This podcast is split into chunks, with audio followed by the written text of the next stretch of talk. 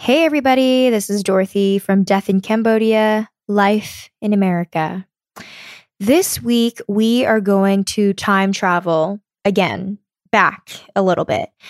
Um, last episode, we spoke about what Robert experienced in the first couple weeks of Nongchan camp. Now, we're going to go back to Amanda's part of the story. Amanda, as I had mentioned before, is part of the second group that escaped through the Thailand forests.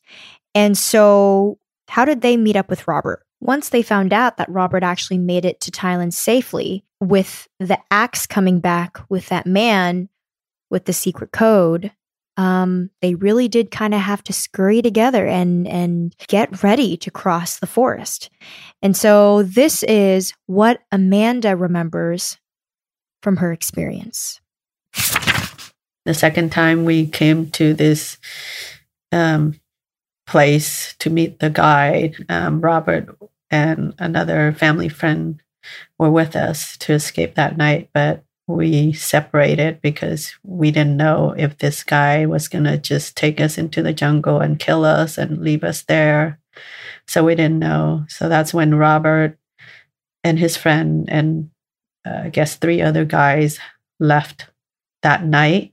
And my dad, myself, and my sister um, stay at this little um, s- structure it's a small structure in the middle of nowhere, as um, straw hut type um, structure. So Robert and and um, other guys left, and I guess he, him, and my dad worked out some kind of a system to let my dad know that Robert was still alive when this guy come back to get us. So um, so Robert and left the night before. So the next morning, my dad knew that Robert was still alive, so he sent me back to our town to fetch my mom and my youngest brother because we were gonna just leave them behind because um, she, you know, the baby was my youngest brother was only three months old. But my dad had a change of heart and he couldn't leave. And since there's a glimpse of hope that, you know, we all can escape, he sent me back to the town with a bicycle. So, just that we're all on the same page here, Amanda is going to have to go and fetch my grandmother, Mama, and my uncle, Tony, who is only three months old at the time, because the axe has returned and my grandfather is thinking, oh my gosh, Robert's alive. There's actually a way out of here. And so Amanda needed to get Mama and my uncle back so that they can all escape together. That was your first real duty, sense of responsibility. You probably felt yes, like yes, oh my gosh, like ah, like I need to get this right. I need to do this. Well, it's just like, you know, I was scared, eh, but I also know that I have to go get my mom. Yeah. That, you know, if I didn't do this, then they would stay behind. So I just hop on the bike and just keep riding. Um, so I just rode back to the town. I think it took half of a day, left in the morning. I believe I got there probably like in the afternoon around two. Nobody stopped you? Nobody stopped you during that ride?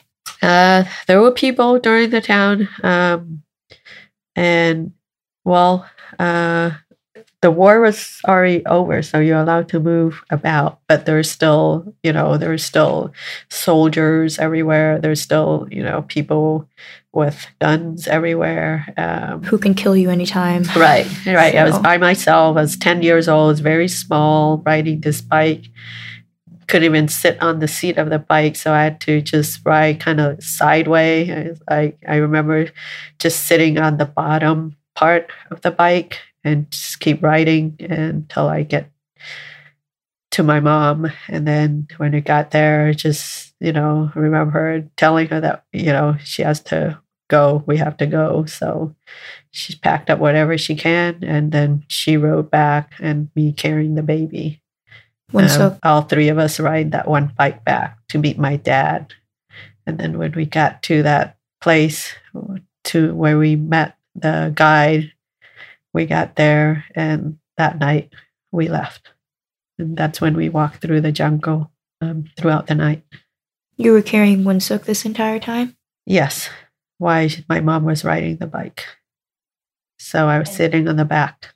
Mm. So we were going to leave my mom and my youngest brother behind because we didn't, what's going to happen what's to going to us? happen? Right. So my dad didn't have a lot of information, but he knew he had to get out. He had to take the chance, hoping that we will survive. But once Robert gave him uh, the, you know, the the clue, I that he was okay. I, I believe was I don't know the arrangement was he took uh, something with him and then gave the guy to bring it back to my dad so that my dad knew that he was alive. So we walked throughout the night through the jungle and um, there were other people with us.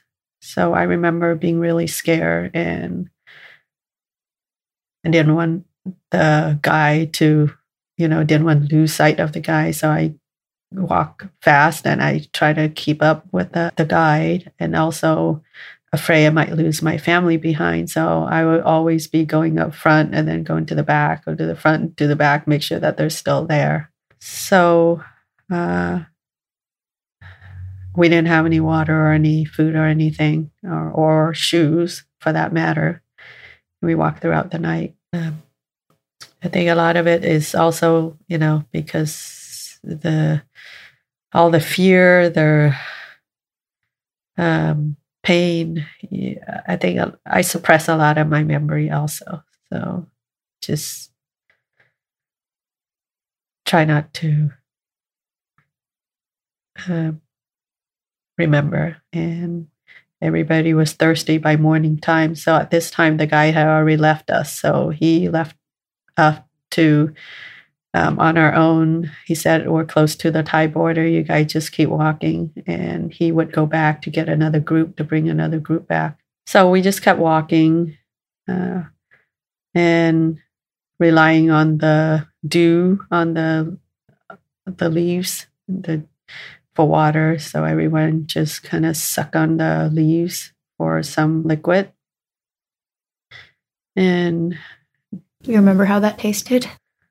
Um, I mean, you know, it's it tastes like you know life. I mean, you know, you have you have some water. I mean, everybody was very thirsty because if you know if we didn't um, make it to to Thai border that day, uh, I don't know if we would survive because